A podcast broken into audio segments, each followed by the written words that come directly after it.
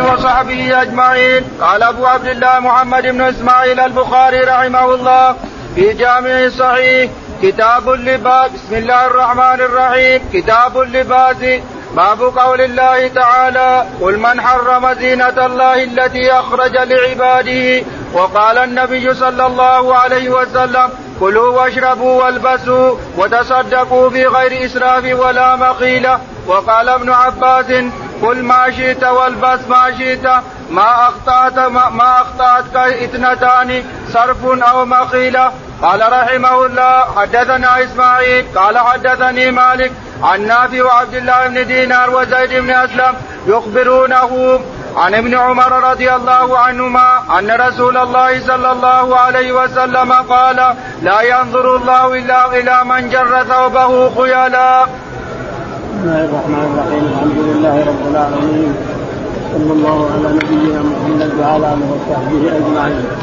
يقول الامام الحافظ ابو عبد الله البخاري رحمه الله في صحيحه ونحن الان دخلنا في اللباس في كتاب اللباس وتفصيل اللباس وحلاله وحرامه ومكيلته وزيادته ونقصانه يقول رحمه الله كتاب اللباس باب اللباس حدثنا باب قول الله تعالى قل من حرم زينة الله التي أخرج لعباده. تعالى قل من حرم زينة الله التي أخرج لعباده والطيبات من الرزق. الزينة أخرجها الله لعباده من حرمها؟ ما ما حد يحرمها اللي حرمها كبيرة من كبائر الذنوب. قل من حرم زينة الله التي أخرج لعباده. يعني هذه الملابس اللي تلبسها الإنسان. زينة لك إنسان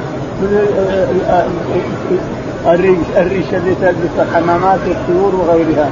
قل من حرم زينة الله التي أخرج لعباده والطيب ومن حرم الطيبات من الرزق أيضا. يعني هذا تهديد كلمات تهديد ومن حرم الطيبات من الرزق قل للذين آمنوا إلى آخره. وقال النبي صلى الله عليه وسلم كلوا واشربوا والبسوا وتصدقوا في غير إسراف ولا مقيل. قال النبي عليه الصلاة والسلام كلوا واشربوا وتصدقوا بغير إسراف ولا مقيله. لا لا ما في خيلاء ولا إسراف ما دام ما في إسراف ولا بخيلاء فعل ما تشاء الإنسان كلوا واشربوا وتصدقوا بلا إسراف ولا مخيله نعم. وقال ابن عباس كل ما شئت والبس ما شئت ما أخطأتك إثنتان صرف ولا مقيت صرف ولا مقيت. قال ابن عباس رضي الله تعالى عنه كل ما شئت والبس ما شئت ما أخطأت إثنتين وهما الإسراف والمقيله لا تسرف ولا تسوي مخيله خيل الإنسان في لباسك إذا لبست حتى لو إلى الركبه لاحظ. يعني بعض الإخوان يلبس ثوب قصير إلى هنا لكن هو ينبوخ ما ما ينفعك هذا. ما دام إنك متكبر ما ينفع الثوب اللي صار قصير ما ينفع. حتى الإنسان لا يلبس ثوبه إلى ركبته وهو يرى نفسه حقير أحسن من اللي يرى حاط ثوبه إلى إلى إلى نصف الساق أو فوق النصف بعد من ومع هذا ينبخ ويتكبر على الناس ما ينفع إذا صار الثوب قصير وأنت تنبخ على الناس ما نفعك القصر الدين في القلب الدين والإيمان والتقوى والورع والنصيحة لإخوانك المسلمين والوعظ والإرشاد كله في القلب. ما هو ما هو بالثياب ولا بغير الثياب نعم. قال حدثنا إسماعيل. يقول البخاري رحمه الله حدثنا إسماعيل. قال حدثنا مالك. مالك. قال حدثنا نافع وعبد الله بن دينار. نافع وعبد الله بن دينار. قال وزيد بن أسلم. وزيد بن أسلم. الثلاثة قالوا عن ابن عمر. عن ابن عمر رضي الله عنهما أن النبي عليه الصلاة والسلام قال نعم. لا ينظر الله إلى من جر ثوبه خيلا. لا ينظر الله إلى من جر ثوبه خيلا. لاحظ خيلا. جر ثوبه خيلا يعني إذا صار الثوب يجره الإنسان خيلا فهذا نعوذ بالله لا ينظر الله إليه يوم القيامة. باب من باب من جر إزاره من غير خيلاء قال رحمه الله حدثنا أحمد بن يونس قال حدثنا زهير قال حدثنا موسى بن عقبة عن سالم بن عبد الله عن أبيه رضي الله عنه عن النبي صلى الله عليه وسلم قال من جر ثوبه خيلاء لم ينظر الله إليه يوم القيامة قال أبو بكر يا رسول الله إن أحد شقي إذا إذا إذا إزاري يسترخي إلا إلى إلى أن تعاهد ذلك منه فقال النبي صلى الله عليه وسلم لست ممن يصنعه خيلا. يقول البخاري رحمه الله باب باب من من جر إزاره من غير خيل إزاره من غير خيلاء يعني يستطيع عليك ثوبك الإنسان لكن ما عندك كبر ولا خيلاء ولا شيء. يقول البخاري رحمه الله حدثنا أحمد بن يونس. أحمد بن يونس. قال حدثنا زهير بن معاوية. زهير بن معاوية قال حدثنا موسى بن عقبة. موسى بن عقبة قال عن سالم بن عبد الله. عن سالم بن عبد الله بن عمر عن عن أبي عبد الله بن عمر. عن أبي عبد الله بن عمر رضي الله عنه قال عن النبي صلى الله عليه وسلم قال من جر ثوبه خيلا لم ينظر الله إليه يوم القيامه. عبد الله بن عمر رضي الله عنه. النبي عليه الصلاة والسلام قال من جر ثوبه خيلا لم ينظر الله إليه. نعم. قال قال أبو بكر يا رسول الله إن أحد شقي ازاري يسترخي إلا أنت أحد ذلك منه. فقال النبي صلى الله عليه وسلم لست مما يصنعه خيلا. يقول فقال أبو بكر الصديق رضي الله عنه يا رسول الله أنا ثوبي يرتشف ثوب طويل. أبو بكر رضي الله عنه ثوب طويل يجر تحت الرجال ينزل تحت الكعبين. يقول إن ثوبي يرتخي يا رسول الله إزاري التحتاني يرتخي دائما ولازم اتعاهده ولا يرتخي؟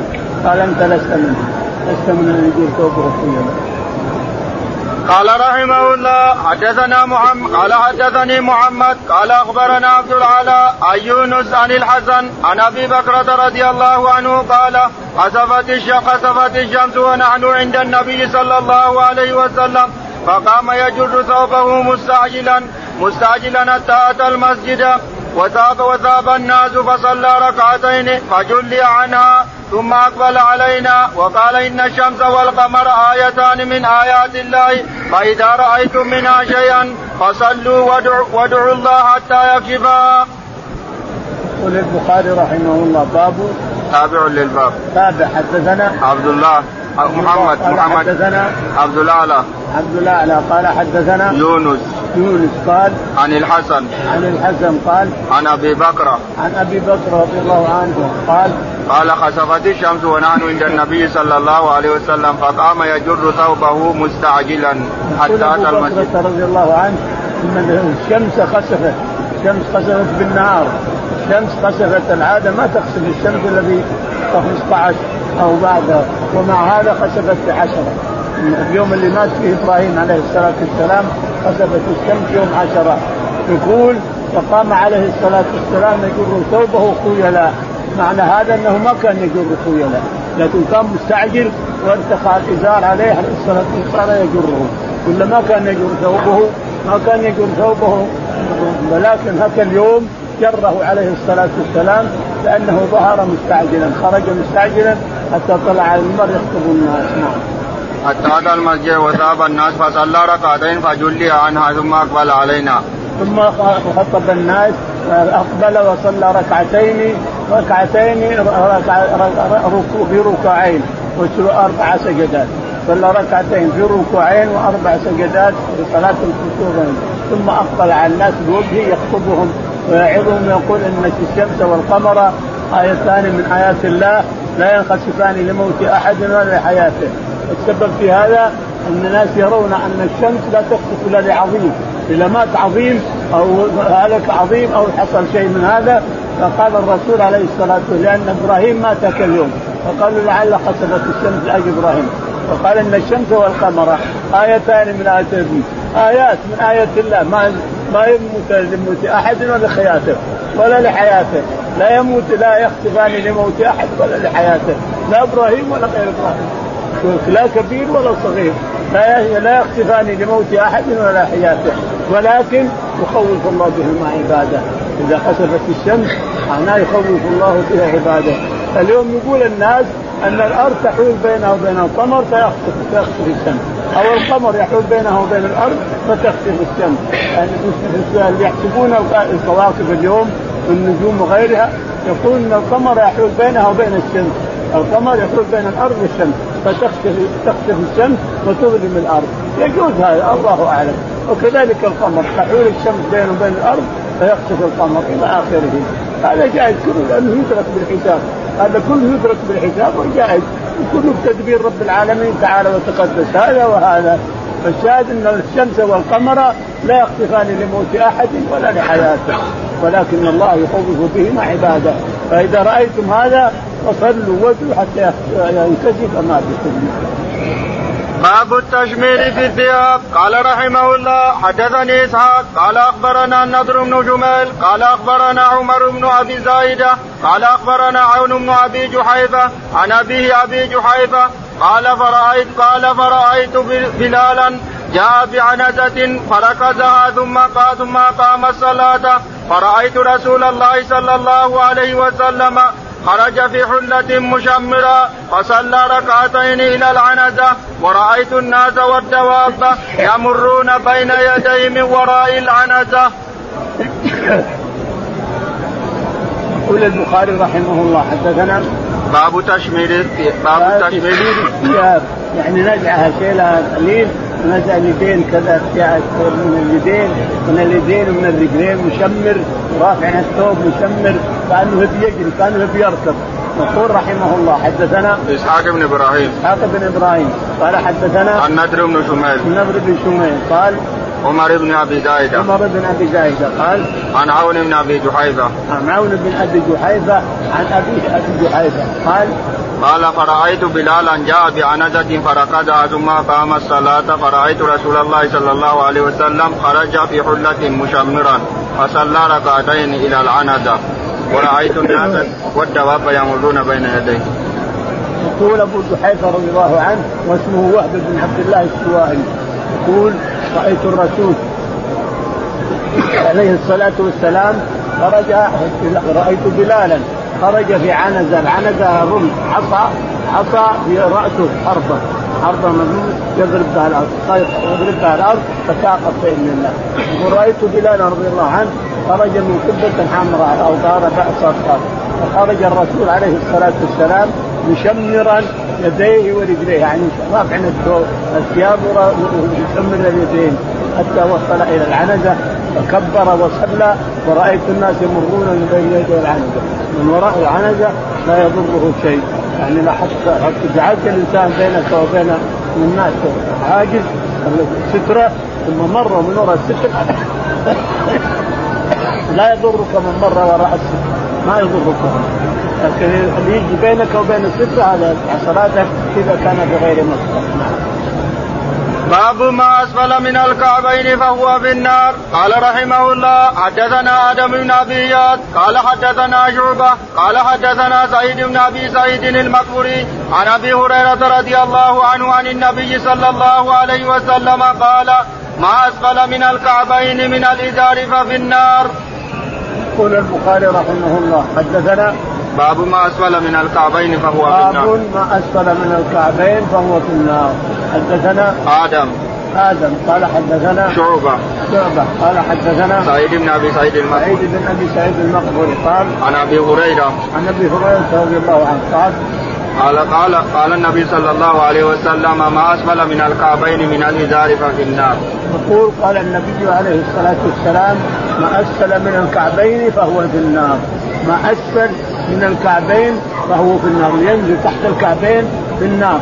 ولاحظ انه ما قال خيلاء هذه المرة هذا الحديث ما في خيلاء إنما نزل الثوب إلى أسفل من الكعبين هذا في النار حتى لو ما هو خيلاء يعني لأن هنا ما قال خيلاء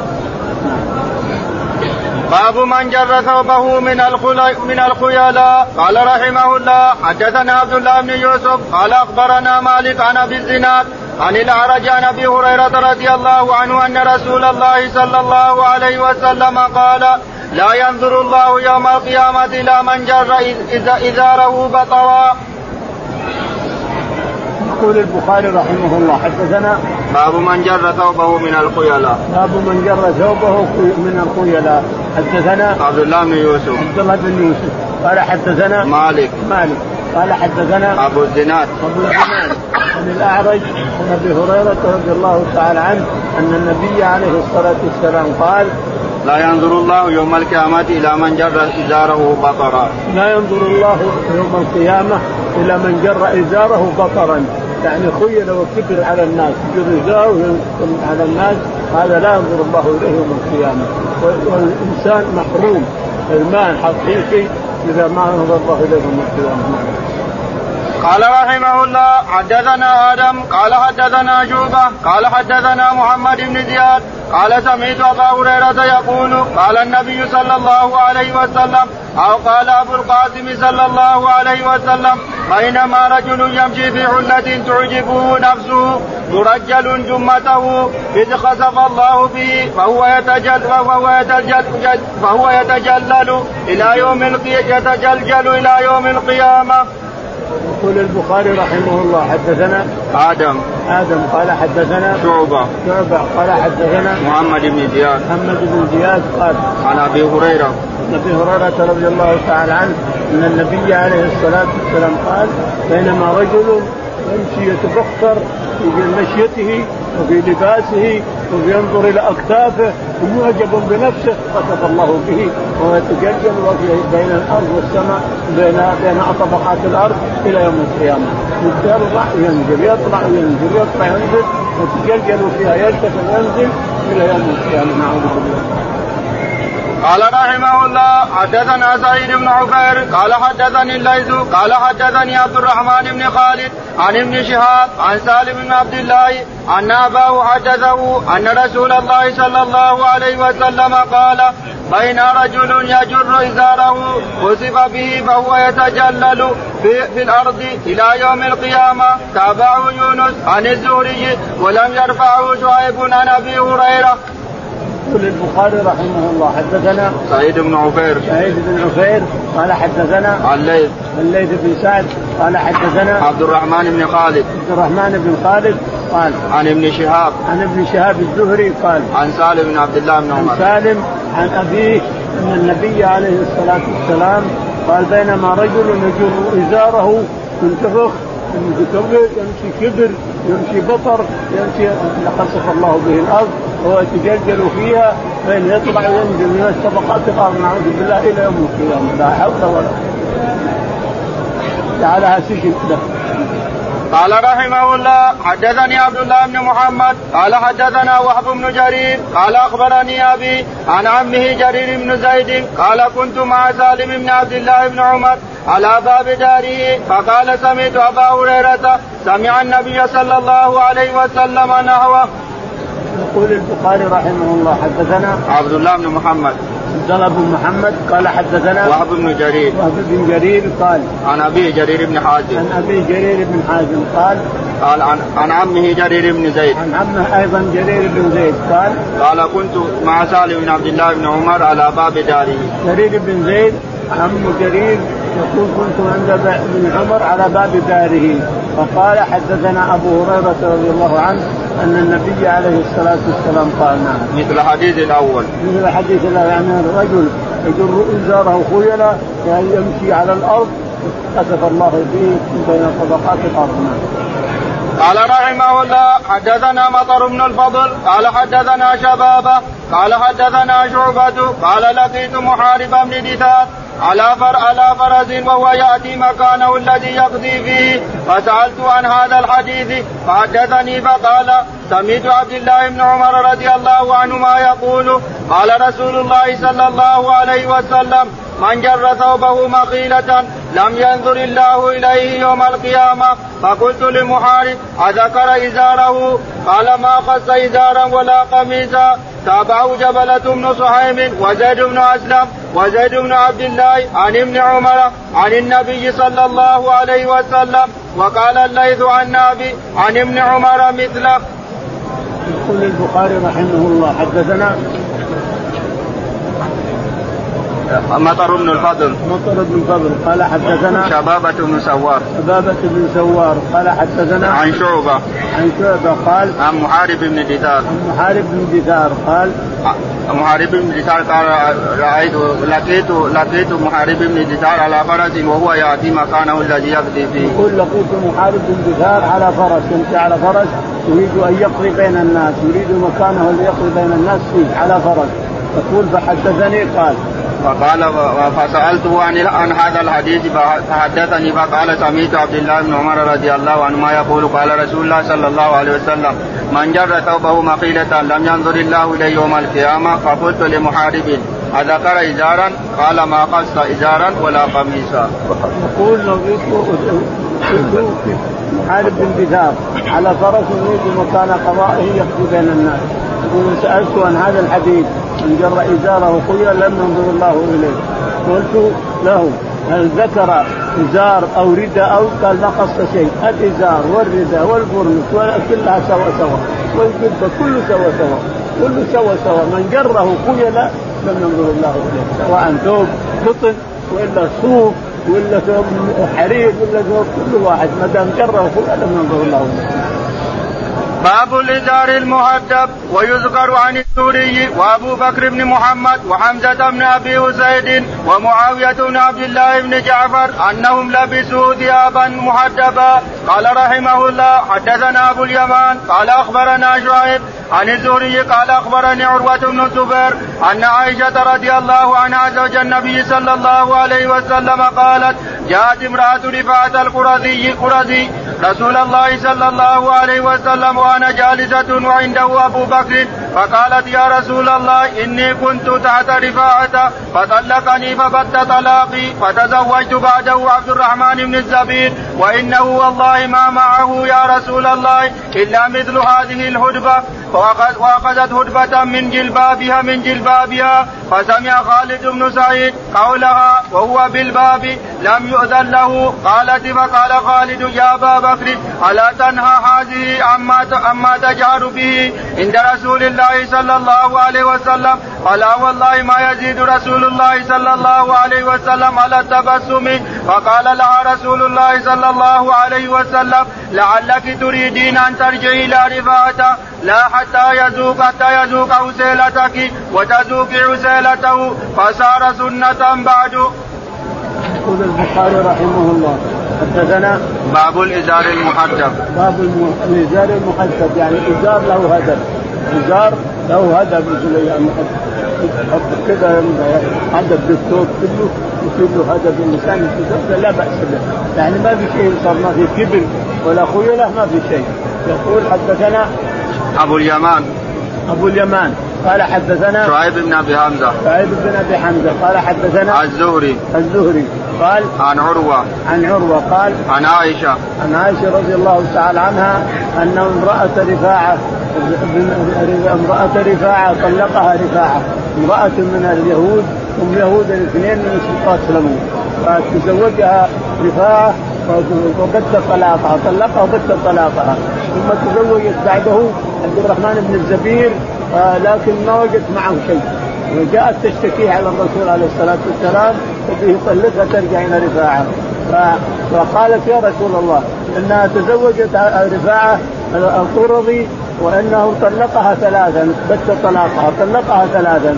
وإنها تزوجت بعده عبد الرحمن بن الزبير لكن ما وجدت معه إلا مثل هدبة الثوب. تاخذ من جلبابها وتهزه مثل هدبة الثوب هكذا.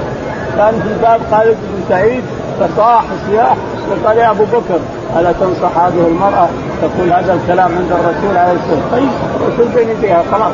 ما دام بين يديها الرسول ما لك شغل أنت. أنت عند الباب ما يؤذن لك اسكت. الرسول يعرف كيف يتصرف. يقال فقال الرسول عليه الصلاة والسلام لعلك تريدين أن ترجعي إلى رفاعه قالت نعم يا رسول الله. قال لا حتى تذوقي رسولك هذا ويذوق يعني حتى ينكحك ويتلذذ بك وانت تلذذين به ولا ما ينتهي انظروا يا أخوان انظروا. الرسول عليه الصلاة والسلام أه أشد ما عنده طلاق الثلاث إذا وقع. ما يمكن ترجع ما يمكن ترجع بحال من الأحوال. لا حتى تذوق عسيلته ويذوق حتى تنكحيه. ينكحك يركب فوقك يشوفك رفاعة يشوفك الزوج الأول. أنه ركب فوق زوجته اللي طلق والتي كانت تحته واللي كان حبيبته. يرى أن رجلا فوقها يفعل بها كما يفعل أخوه. ينجرح قلبه إذا كان يحبها انفلتت منه. مثل الظبي إذا انفلت حينئذ ينجرح قلبه لو شاف رجل فعلتها مثل ما فعلت اخوه طيب ليه تفلتها؟ جيتك من بيت أبوك جيتك في بيتك وأكرمتك وحشمتك تروح تفلتها بالثلاث ليش؟ طيب؟ الشاهد إن الثلاث إذا وقعت يا إخواني لا يمكن أن تحل. حال من الأحوال. لا يمكن أن تحل بعد زوج. لأن رب العالمين في كتابه الطلاق مرتان فإمساك بمعروف أو تسريح بإحسان فإن طلقها فلا مرتان. فامساك بمعروف أو تسريم باحسان فإن طلقها فلا تحل له إلا بعد زوج آخر. إلا بعد زوج آخر. هذا كتاب الله. طلقها طلقها اثنتين ثم ألحقها الثالثة. خلاص انتهت. ما عاد ترجع له إلا بعد زوج. فإن طلقها الزوج الثاني لا فلا بأس أن يرجع. إن ظن أن يقيم حدود الله. والرسول عليه الصلاة والسلام قال مرة رفاعة. قال لا حتى تذوق عسيلته. ويذوق عسيلتك لا يمكن أن تقع الثلاث فترجع على زوجها لا يمكن في حال من الأحوال نعم. باب الأردية وقال أنس جبد أعرابي رداء النبي صلى الله عليه وسلم. قال حدثنا عبدان قال أخبرنا عبد الله قال أخبرنا يونس. عن الزهري قال أخبرني علي بن الحسين أن حسين بن علي أخبره أن علي رضي الله عنه قال فدعا النبي صلى الله عليه وسلم بردائه ثم انطلق يمشي واتبعته أنا وزيد بن حارثة حتى جاء البيت الذي فيه حمزة فاستأذن فأذنوا لهم. يقول البخاري رحمه الله حدثنا باب الارديه باب الارديه حدثنا وقال وقال أنس جبز اعرابي رداء النبي صلى الله عليه وسلم. أنس بن مالك رضي الله عنه جبز يعني جره جره. الرسول عليه الصلاة والسلام عليه رداء من فوقه فجره الأعرابي أعطنا يا محمد واعطني يا محمد. فتجره واخرج كتفه عليه الصلاة والسلام. ثم قال أرسلني أرسلني. وأمر له بمال. فالشاهد أنه مشى عليه الصلاة والسلام حتى وصل إلى بيت حمزة رضي الله عنه فاستأذن فأذن له فدخل عليه إزاره. قال حدثنا عبدان. حدثنا عبدان قال حدثنا ابن المبارك. ابن المبارك قال حدثنا يونس. يونس. قال؟ الزهري. عن الزهري قال؟ عن علي بن الحسين. عن علي بن الحسين قال؟ أن حسين بن علي أخبره. أن حسين بن علي رضي الله عنهما أخبره أن النبي عليه الصلاة والسلام نعم. أن عليا أن عليا أن علي رضي الله عنه قال فدعا النبي صلى الله عليه وسلم برداء ثم انطلق يمشي واتبعته أنا وزيد بن حارثة. يقول علي رضي الله تعالى عنه الرسول عليه الصلاة والسلام أخذ رداء وتمردى به ولبسه ثم مشينا معه. علي وزيد بن حارثة رضي الله عنه مولاه زيد بن حارثة رضي الله عنه وأرضاه. يقول مشينا معه يمشي حتى وصل إلى بيت حمزة. فاستأذن فاذنوا له فدخلنا. دخل الرسول دخلنا معه. هذا معناه الاستئذان ومعناه لباس الرداء والتمشيه باب لبس القميص وقول الله تعالى حكاية عن يوسف اذهبوا بقميصي هذا فألقوه على وجه أبي يأتي بصيرا. قال رحمه الله حدثنا قتيبة بن سعيد قال حدثنا حماد عن أيوب عن نافع عن ابن عمر رضي الله عنهما أن رجلا قال يا رسول الله ما يلبس المحرم من الثياب فقال النبي صلى الله عليه وسلم لا يلبس المحرم القميص ولا السراويل ولا البرنس ولا الخفين إلا أن لا يجد إلا أن لا يجد النعلين فليلبس ما هو أسفل من الكعبين. يقول البخاري رحمه الله باب القميص باب لبس القميص. باب لبس القميص. القميص هو الأجارين على جيبة الإنسان.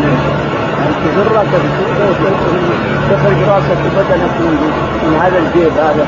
الأجارين تجره وتفتحها إذا أردت أن تخلعه يقول البخاري رحمه الله. هو ثوب.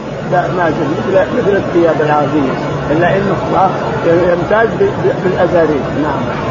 وقول الله تعالى حكاية عن يوسف اذهبوا بقميص الله تعالى حكاية عن يوسف عليه السلام اذهبوا بقميص هذا إلى أبيه يعني يأتي بصيرا. كان عمي من البكاء. يعقوب عليه الصلاة والسلام عمي من البكاء على يوسف والحزن على يوسف وابن أمين أخوه. قال لما أتاه ثوب ثوب يوسف ورمي على رأسه بصيرا تعالى الله وتقدم. الشاهد يذهب بقميص هذا على وجه أبي ياتي بصيرا. نعم أتى بصيرا. حدثنا قتيبة. حدثنا قتيبة. قال حدثنا حماد بن زيد. حماد بن زيد. قال حدثنا أيوب. عن أيوب قال عن نافع عن ابن عمر. عن نافع عن ابن عمر قال أن رجلا قال يا رسول الله ما يلبس المحرم من الثياب؟ أن رجلا قال للرسول عليه الصلاة والسلام ما يحرم ما يلبس المحرم من الثياب يا رسول الله؟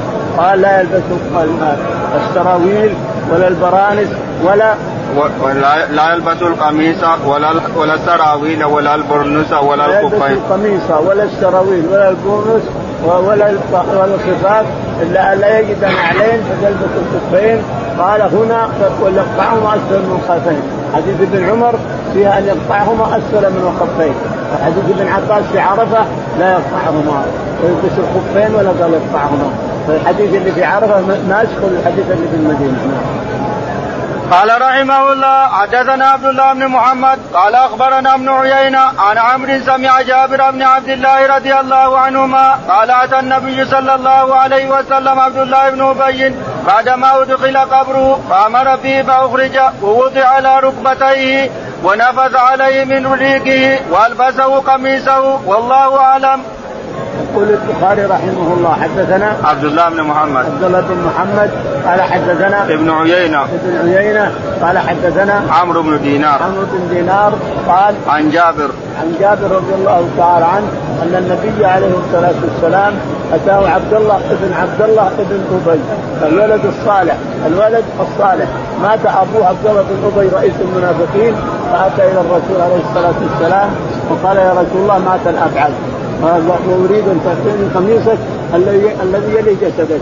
فنزع الرسول عليه الصلاة والسلام قميصه الذي يلي جسده ومشى مع عبد الله الولد الصالح مشى معه الرسول إلى أبيه. إلى قبر أبيه. فأخذه عليه الصلاة والسلام وجعله على ركبتيه على افخاذه عليه. الصوت لا تصلي على أحد مات ابدا. ولا تقم على قبره نعم. قال رحمه الله حدثنا صدقة بن الفضل قال أخبرنا يحيى بن سعيد عن عبيد الله قال أخبرني نافع عن عبد الله قال لما توفي عبد الله بن أبي جاء ابنه إلى رسول الله صلى الله عليه وسلم فقال يا رسول الله أعطني قميصك أكفنه أكفنه فيه وصلي وصلي عليه واستغفر له فأتاه قميصه وقال إذا إذا فرغت فأذنا فلما فرغ آذنه فجاء ليصلي عليه فجبد فجذبه عمر فقال ليس قد نهاك الله أن تصلي على المنافقين؟ فقال فقال استغفر لهم أو لا تستغفر لهم. إن تستغفر لهم سبعين مرة فلن يغفر الله لهم. فنزلت ولا تصلي على أحد منهم مات أبدا. فترك الصلاة عليهم. يقول البخاري رحمه الله. حدثنا صدقة بن الفضل. صدقة بن الفضل. قال حدثنا يحيى يحيى بن سعيد. يحيى بن سعيد قال عن عبيد الله. عن عبيد الله قال حدثنا عن نافع. عن نافع عن ابن عمر. قال لما توفي عبد الله بن أبي جاء ابنه إلى رسول الله صلى الله عليه وسلم. قال عبد الله بن عمر رضي الله عنه لما توفي عبد الله بن أبي رئيس المنافقين جاء ابنه الصالح ابنه الصالح إلى الرسول عليه الصلاة والسلام. قال يا رسول الله إن أباه توفي فإني أريد أن تعطيه قميصك اللي يلي جسدك فأريد أن تأتي تصلي عليه وتستغفر له. قال قال خذ هذا القميص البسه إياه وكفنه وإذا انتهيت من تكفينه ومن دفنه ومن إقباله على على القبر سيدفن آذنه. فلما انتهوا آذنه فأتى الصحابة رضي الله عنهم ومع عمر بن الخطاب. فلما أراد أن يصلي منعه جذبه جذبه المرء تقرأها جبذة وتقراه جذبه كل واحد. جبذه يعني جرة جذبه جرة. نقول فجذبه عمر رضي الله تعالى عنه. قال تصلي عليه وقد نهاك الله عنه أن تصلي وأن تستغفر له أيضا. قال الرسول عليه الصلاة والسلام ما رد على عمر شيء. ما رد انما أراد أن يصلي. فنزلت في الحال. نزلت قالت ولا تصلي على أحد منهم مات ابدا ولا تقم على قبره أيضا. القبر لا تقوم على جديد فانصرف الرسول عليه الصلاة والسلام. ولا تصلي على أحد منهم مات ابدا ولا تقم على قبره. فانصرف عليه الصلاة والسلام. وخلى ولده يتولى باب جيب القميص باب جيب القميص من عند السد وغيره. قال رحمه الله حدثنا عبد الله بن محمد قال أخبرنا أبو عامر قال حدثنا إبراهيم بن نافع عن الحسن عن طاووس عن أبي هريرة قال ضرب رسول الله صلى الله عليه وسلم مثل البخيل والمتصدق كمثل رجلين عليهما جبتان. من حديد قد اضطرت أيديهما إلى إلى إلى ثدييهما وتراقيهما فجعل المتصدق كلما تصدق بصدقة انبسطت عنه حتى تغشى أنامله وتعفو أثره وجعل البخيل كله كل كل ما هم بصدقة فقلصت قلصت وأخذت كل حلقة بمكانها. قال أبو هريرة فأنا رأيت رسول الله صلى الله عليه وسلم يقول باصبعه هكذا في جيبه. قال فلو فلو رأيت فلو رأيته يوسعها ولا تتوسع.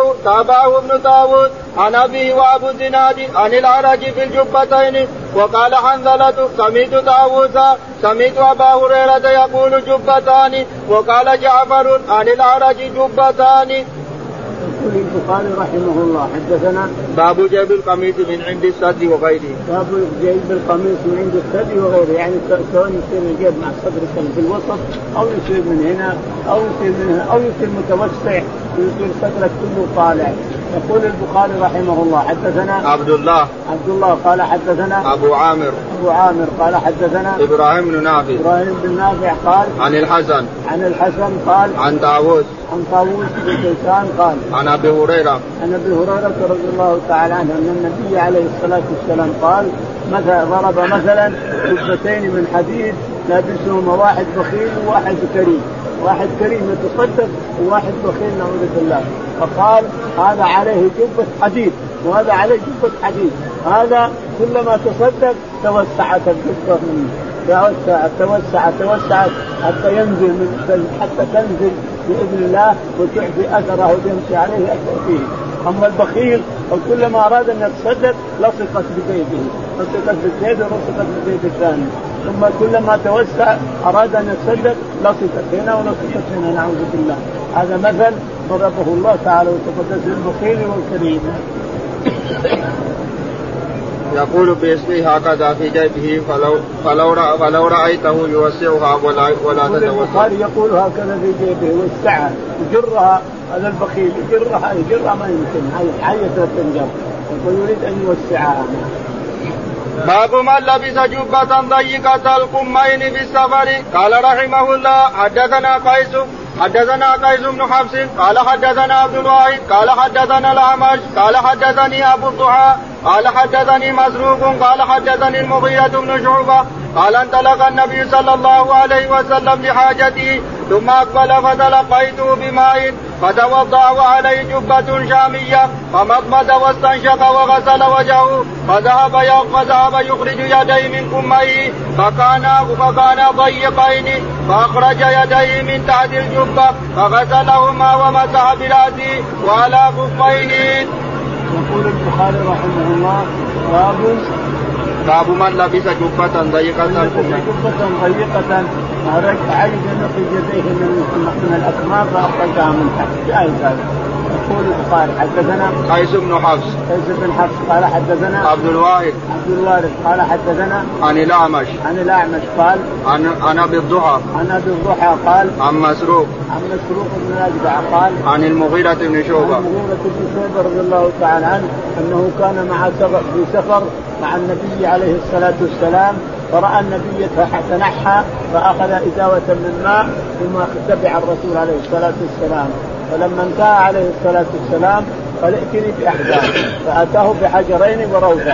قال لا هذه لوضه أخذ الحجرين تجمر بهما ثم أخذ الإزاوة وغسله ثم أتى يتوضأ. فصار يتوضأ يتوضأ تمضمض واستنشق وغسل وجهه وغسل يديه. ثم بعد أراد أن يغسل رجليه أو أو يديه أو فلم يستطع أن يخرج اليد من الكم. فأخرج يديه من تحت الكم. فاخرجها من تحت من تحت ذيل ذيل الجبة فغسلهما عليه السلام. يقول المغيرة المغيرة رضي الله عنه فأردت أن أنزع الخفين فقال دعهما فإني أدخلتهما طاهرتين. دعهما فإني أدخلتهما طاهرتين. الجباب عند الخفاف عندهم عادة أنه شيء منسوج شيء منسوج من الصوف من الصوف المتين. يكون لباس من الصوف من الصوف المتين ثم يخرجونه بجلد. يأتون بجلد يخرجون الجلد يخرج الصف من هنا يسوده رجلين ثلاثة أو أربعة اثنين إلى آخره إلى هنا. يصير إلى إلى فوق الكعب يستر الكعب ويمسح عليه الانسان إلى آخره. باب جبة الصوف في الغزو. قال رحمه الله حدثنا أبو نعيم قال حدثنا زكريا عن عامر عن عروة بن المغيرة عن أبيه رضي الله عنه قال كنت مع النبي صلى الله عليه وسلم ذات ليلة في سفر فقال فقال معك ماء؟ قلت نعم. فنزل فنزل عن راحلته فمشى حتى توارى عني حتى توارى عني في سواد الليل ثم جاء فأفرغت عليه الإداوة فغسل وجهه ويديه وعليه جبة من صوف فلم يستطع أن يخرج ذراعيه منها حتى أخرجهما من أسفل الجبة فغسل ذراعيه ثم مسح برأسه ثم أهويت لأنزع خفيه فقال دعهما فإني أدخلتهما طاهرتين فمسح عليهما. يقول البخاري رحمه الله حدثنا باب جبة الصوف في الغزو. باب جبة الصوف في الغزو هو غزوة تبوك الغزوة اللي يقول حدثنا أبو نعيم. أبو نعيم قال حدثنا زكريا. زكريا قال حدثنا عامر الشعبي. عامر الشعبي قال عن عروة بن المغيرة. عروة بن المغيرة عن أبيه المغيرة بن شعبة رضي الله عنه أن النبي عليه الصلاة والسلام احتاج إلى الخلاء وهو على ناقته فنزل عن الناقة فنزل معه المغيرة بن شعبة. فقال هل معك ماء؟ قال نعم رسول الله. فتبع الرسول عليه الصلاة والسلام. يقول فوقفت أنا وتوارى عني في الظلام حتى قضى حاجته عليه الصلاة والسلام ثم رجع. لما رجع اتيت الماء وتوضا به وتمضمض واستنشق وغسل ذراعيه. لكنه ما استطاع أن يغسل الذراع والذراع الثاني. حتى نسف الجبة كلها لأن الجبة شامية سوداء يقول نزع الزين زين الجبه ورفعه ثم أطلع يديه وغسلهن ثم بعد ذلك يريد أن يمسح على رجليه فاهويت لأنزع الخفين فقال دعهما فإني أدخلتهما طاهرتين. باب أن الإنسان يمسح على الخفين في السفر ثلاث أيام وفي الحضر يوم وليلة وكذلك يتوضأ إذا عسره الثوب وعسره شيء سفي يوضي اليدين اللي يريد يوضي اليدين أو الرجلين أو أي شيء. باب القباء وفروج حرير وهو القباء اللهم اهدنا فيمن هديت واهدنا فيمن عافيت تولنا فيمن توليت. اللهم تول توفنا المسلمين